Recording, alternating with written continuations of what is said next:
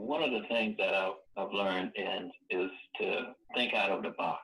Mm-hmm. And in, in doing that, and investing in real estate is a con- continuous process. I mean, you you're learning, you're learning, you're learning, you're learning. You, you make adjustments along the way, and, and you keep moving. But I, I think that the biggest thing I've learned is just think out of the box. Hey, it's Matt, and this is Pass the Secret Sauce.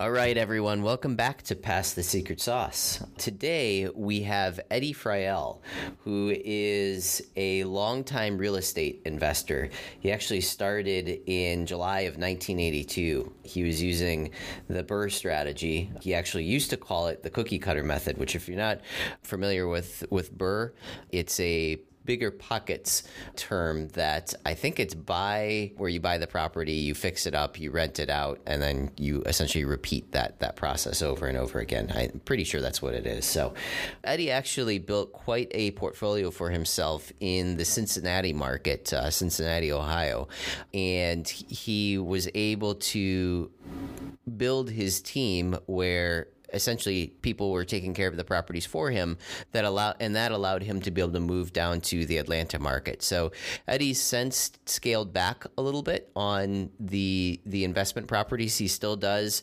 manage his properties remotely from uh, again the properties are in Cincinnati. He's down in Atlanta. The next path Eddie is taking is to create a book and a program which basically explains his methods and his philosophies that he's that he used over all of these years of of investing. So uh, that should be absolutely really, really interesting. Again, Eddie's been there, done that. He's been doing this for many, many years, so he has a great deal of experience. So it's not out yet. The program's not out yet. We actually just get to talk about that right at the end of the show today, but can't wait to, to be able to hear what Eddie comes up with and what his program uh, looks like. So we will certainly let everyone know once Eddie goes live with his program. And with that, I hope you enjoy today's episode of Pass the Secret Well, growing up as a child, well, originally I'm from Johns Island, South Carolina. That's Johns Island is on the outskirts of Charleston, South Carolina. So I, I we grew up poor. We didn't have a lot of money, but but we we we were rich when it came to a lot of other things. Mm-hmm. I mean, we we never uh, we had clothes on our backs, no problem. We had always had food to eat and everything, but neither one of my parents had finished high school. So they, they did the best that they could do. And they made sure that because, and for whatever reason, they didn't finish high school, that we were definitely going to get our education and, and the best that we could get. Mm-hmm. That's great. That's great. And did you have brothers and sisters as well? Yes, I got uh, three brothers and, and three sisters. Uh, my oldest brother, uh, he died last November. Oh, sorry to hear that. He was a veteran of the army. Mm-hmm. But but yeah, we, we had a we have a, a, a still a close knit family. Both parents are, are passed on now, and and I'm even though I'm not the oldest, I'm more of the the matriarch of, of the family. And and when when something happens or or they if they got a question about something, then they generally come to me. Mm-hmm. That's um, great. Great. But, but but we we have a, a pretty close knit family. That's cool. That's great. Now, now, did you uh, obviously, you know, sort of later on, you've you obviously have uh, developed an entrepreneurial spirit. Did you have any businesses or anything that you started doing when you were growing up at all? Were you the one who was going around doing chores or trying to sell something or anything like that? Um, yes, I I would go around cutting cutting grass. I used to sell. They they used to have this company where you can sell like Christmas cards and mm-hmm. and seeds, packs of seeds actually. So I so I got involved in that, but I was I was always looking to make money. I mean, um, because and like I said, even though we didn't have money, we never wanted for anything either. Mm-hmm. But I but I thought what I wanted to do is to is to do all that I could do to, to ease the load on my parents. Oh, that's great. That's great. So you wanted to be able to give back to them as well. Right. Yeah. Yeah.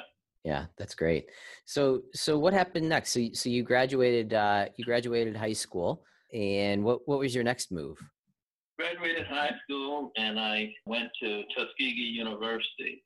That's in, in Tuskegee, Alabama. And at Tuskegee University, I majored in mechanical engineering. Mm-hmm. So I do have a Bachelor of Science in Mechanical Engineering.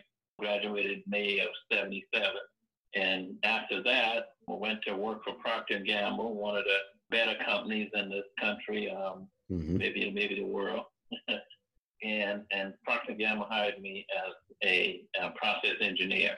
So I was involved in, in, in projects. And because of me being hired as a, as a process engineer, then I was on this project. And even though I was the, the youngest guy on the project, I had responsibilities. I was the lead on a lot of uh, on that on a certain portions of the project. But then, of course, I had um, support from from other folks, like maybe a, a civil engineer or my electrician or mm-hmm. or somebody doing software or whatever. But but the the neat thing about it and what I like about it is is I ha- I had the last say so in in what they were doing. Now I may have had a electrical engineer that may, maybe have been with the company ten years, but me being with the company maybe a few months, I still had the overall responsibility to say yay or nay. Mm-hmm, mm-hmm. And, and that, that, that was, was great because it showed the, the amount of responsibility that, that a com- company like Procter & Gamble would give to you coming in. But, you know, they, they, they vetted me for a while because they started coming down to, Tuskegee my third year there. And the engineering program was five years. So just about every semester they would come down and talk with me and maybe take me out to dinner or whatever. And Mm-hmm. And so they so they vetted me. Yeah. And, and they they saw the things I was doing and and grades and and what have you.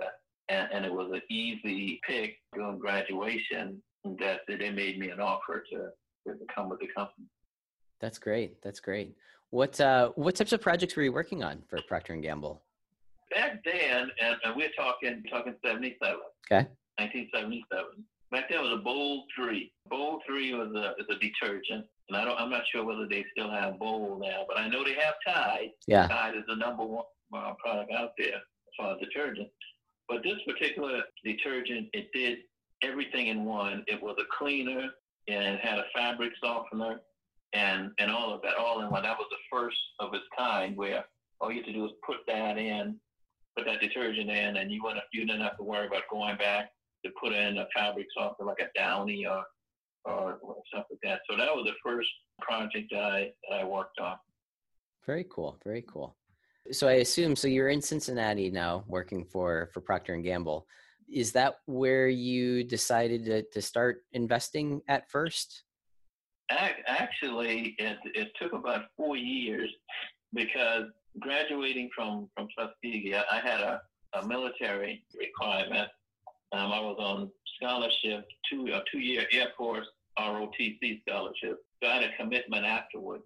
So I went to Procter Gamble for about nine months, and they they realized that okay, he has a commitment. We still want you. Okay. So I was there for about nine months. I, I took the project from from the beginning to to the end.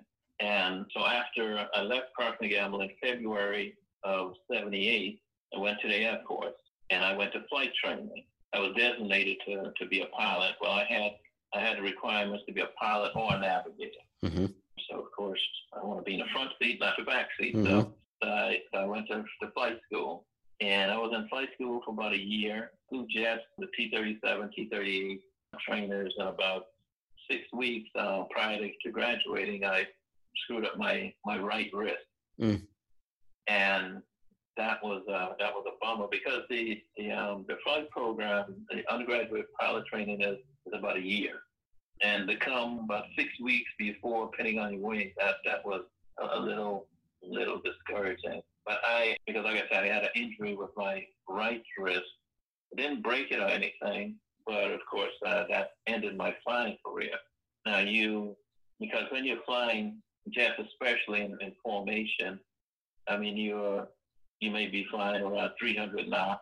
Yeah. And maybe three feet, three feet wingtip to wingtip. So yeah, there's very little, there's very little room for error.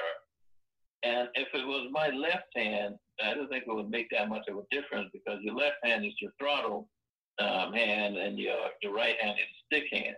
So, but it was a good experience. I, I learned a lot.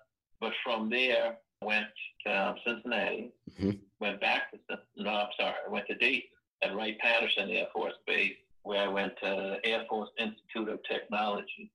Now that's their graduate school for the Air Force. So I, I did go there, completed that program, and was assigned to the F-16 System Programs Office. Oh, cool.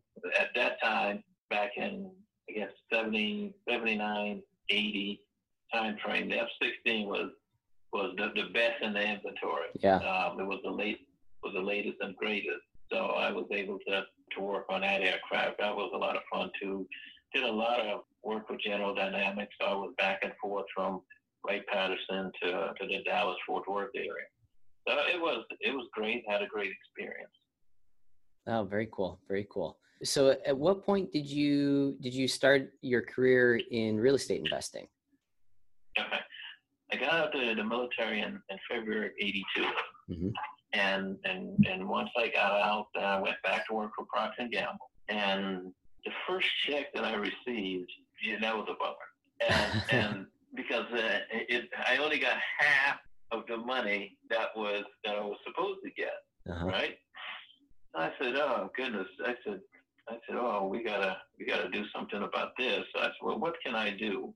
So then I started brainstorming, and and I said, well, and I saw this this commercial, and back then they were doing a lot of commercials mm-hmm. and stuff on on TV, and they were talking about real estate, and I said, that's it, I'll do real estate. Mm-hmm. That's great. I, I will do that. So I went to one of the, the weekend courses, paid four hundred and ninety nine dollars, mm-hmm. mm-hmm. and by the time I got got out that, well, we left that Sunday, went from Friday to Sunday, and the instructor said, well, you know, a lot of you aren't going to do nothing with this information, and you know, and people come and they they don't do anything with it.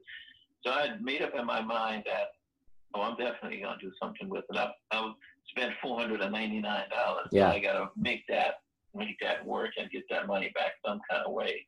Uh, even though back then I was single and everything, so four ninety nine wasn't a big deal to, to me. But but that's how I got into got into real estate because I wanted to offset the, the amount of money that that the government was taking out of my check. Mm-hmm. And how how did you start it? I, did you have the money to be able to you know make the down payments, or were you doing owner financing, or what was your what was your launch? How did you start? Well, well, the, the nice thing about being being a veteran is, is is, is you can you can you can get a loan with no money down. You don't have to pay anything down. At least back then, that's what it was. And so when I got out of the military, I said, well, okay. Well, after I decided that that I was going to to get into real estate, I said, okay. So then I went to the VA and and I said, well, what what what kind of properties can I buy? And they said, well, you can buy up to a four family. Mm-hmm. And I said, oh, okay. Um, they said, but you have to live in it for at least a year. I said, well, okay, that's no problem. So went out looking for real estate and got got some from realtors that were looking for me also, and we finally came across the four family, and and it was interesting because the four family there were actually two four family buildings, and it was a driveway. It was an easement for the two. So this one particular lady owned both of the four family units. Mm-hmm. And I and I said, well, and I looked at both of them. I said, well, wow, I want to buy both of them. And but the, the government said, well, no, you can the maximum you can you can do is a four family. And so that's how I bought the four family. Went and bought the four family. I lived in one of the units and and had the, the three tenants, the other tenants, and they were able to, to to pay the mortgage. The rents that I collected from them, they paid the mortgage and and I, I really that's what launched me into real estate. That's fantastic. That's fantastic. And did you did you continue along the lines buying uh, more more multifamily, or did you make a transition at some point to anything else? Well, at one time I started buying, like I said, a first or four family, and then I started buying single family, and then I started buying four family. So it was a combination initially. At one time, I had four four family buildings. and I had, um, of course, some single families also. Also had some two families. Mm-hmm. So I got real, real interested and and and going back to that the first check that I received, and I determined at that point in then, at that point in time, is that I wanted to to get to get down to a zero percent tax bracket. Mm-hmm. Okay. And the goal that I set for myself, I think it was two or three years. I don't remember exactly. But then I aggressively started investing in real estate. And by six months, I was at a 0% tax bracket. Wow. I was really out there. I was doing it. The other thing about it is I was having fun Mm-hmm. and, and doing it. So that, that knocked that, my worries about that, that check pretty quick. Yeah. Six months versus the, the two years I wanted. Yeah. That's Uh, fantastic. But, everything worked out well. I for about eight years I stayed in, in one of the units in the four family and I just continued to, to invest in other properties. Mm-hmm. And all in the Cincinnati area. Yes. Yeah. Oh, except one. Uh, I bought a, a four family in Dayton, in the Dayton area. Dayton is about 50 miles from Cincinnati. Mm-hmm.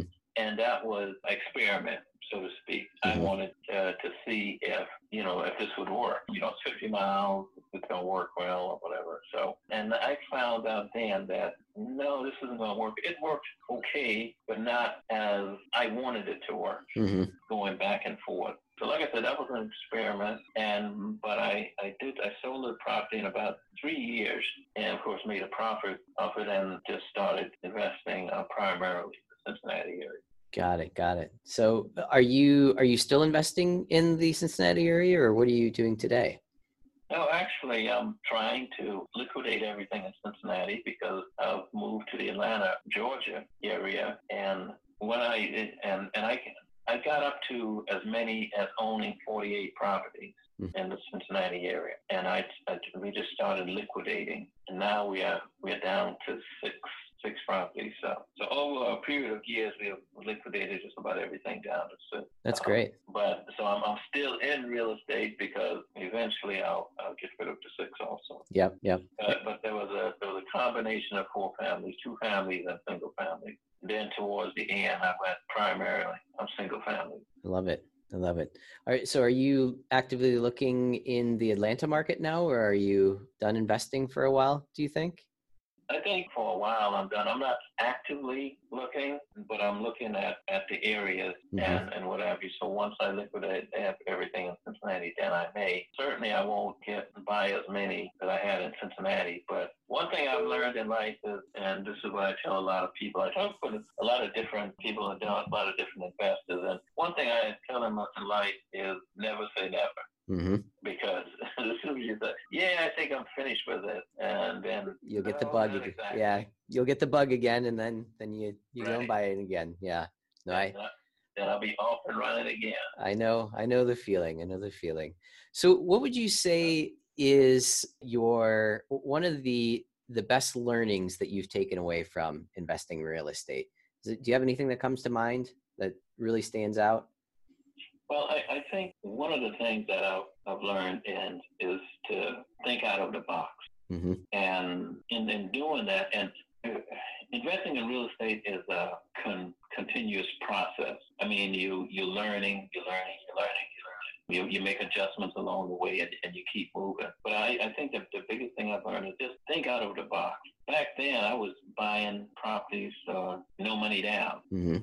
Course, I don't think you can do that today, but but and and and, and you have you have to be very strategic in, in in the things that you do. One one thing I another thing I learned is is you you you want to definitely you know you want to develop relationships. I think that's the if if, if you do nothing else, develop relationships. Mhm. Definitely lenders. We got to talk to lenders, whether they're bank, credit unions, or savings and loans, or whatever. Yeah, you you got banks, you got contractors. You you may need them if you can't do things for yourself. Mm-hmm. Get a great CPA. House inspectors you may need when you're buying. So so you're just trying to make a lot of building relationships, and that that definitely helped me along the way because still, even though I'm in Atlanta now, I can call call my plumber there's an issue with the other properties I got there now, and and I'm not concerned whether it's going to be done. It's going to be done, and it's going. Then he'll send me a bill and I'll pay him. Yep. So, so those type of relationships come, come in handy. What I learned is, is when you when you're building and developing those relationships, then it, it, it's almost like they are on my payroll, but they are not. I mean, they are, the services and the response I get is as if they're on my payroll, but they're actually not. Mm-hmm. But when you're building that type of relationship, it's great. Yeah, no doubt, no doubt.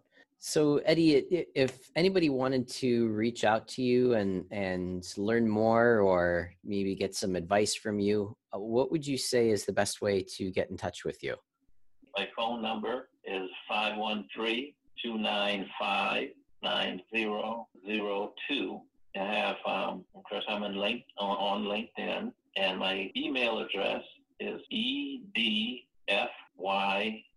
edfyall at gmail.com. So those, those are some, some ways that, that they can reach me. And if they are, if, if they want to talk about real estate, um, I'll talk about real estate all day. it is it is amazing how much fun it is chatting with it or about yeah. it, isn't it? Yeah.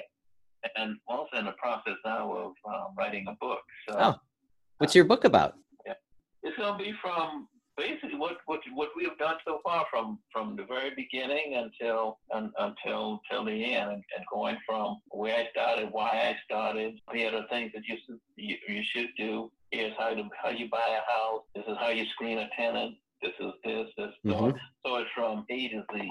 Oh, love it. Um, and and and and I'm I'm I'm working on that book now. I have a lot of the, the material on, on tape, and now I'm transitioning it on on paper, and then I'll add some more stuff or delete some stuff. Mm-hmm. So it's it's coming along. Really That's great. Really well. So the entrepreneur spirit's uh, still alive and well in you, huh? Still still creating more stuff. That's fantastic. Oh yeah, once once it's in your blood, um, yeah, it's in your blood. that's that's very very true. Uh, Eddie, this has been fantastic. When you launch your your book or your program, or whatever it ends up looking like, reach out to us. Certainly, would love to be able to to you know have you back on again. We can you know talk about that new program, and hopefully we yeah. can help help drive some sales there for you. So no, this is fantastic. Yeah. And if anyone's interested, I have a nice two family in Cincinnati that I'm looking to sell. Actually, my daughter owns it, but of course, dad has to take care of it, especially yeah. since she's in, in Dallas, Texas. Ah, uh, she doesn't live there either, huh? but, but yeah, so. Very cool. Very cool. Eddie, this is fantastic. I certainly appreciate you being on the show, and I'm sure we will be in touch soon. It sounds great. I appreciate the opportunity. As I said, I love real estate. I love talking about it. So hopefully, folks that are interested or just starting out or whatever would, would give me a call one way or another, and, and, and, we can talk. One, one thing I've, I've learned about people just starting, when they sit down with me for about 30 minutes and, and, and they say, wow, you know, and after they have spent $5,000 mm-hmm. or whatever, mm-hmm. getting this knowledge. And most of them say, wow, I've learned more about you, more, more from you in 30 minutes than I did in an entire weekend spending the $5,000. Mm-hmm. So, no, love it. Yeah, it's uh, it's amazing how when you can connect with people that who have actually gone and done it. That's the problem with a lot of those courses is that they haven't necessarily gone and done it themselves. But getting that knowledge and getting that that experience from someone who has been there and done everything that's that's where the true gold is. So excellent. I appreciate it. Thanks, Eddie. Okay, thank you. Thanks for listening, and remember, pass the secret sauce.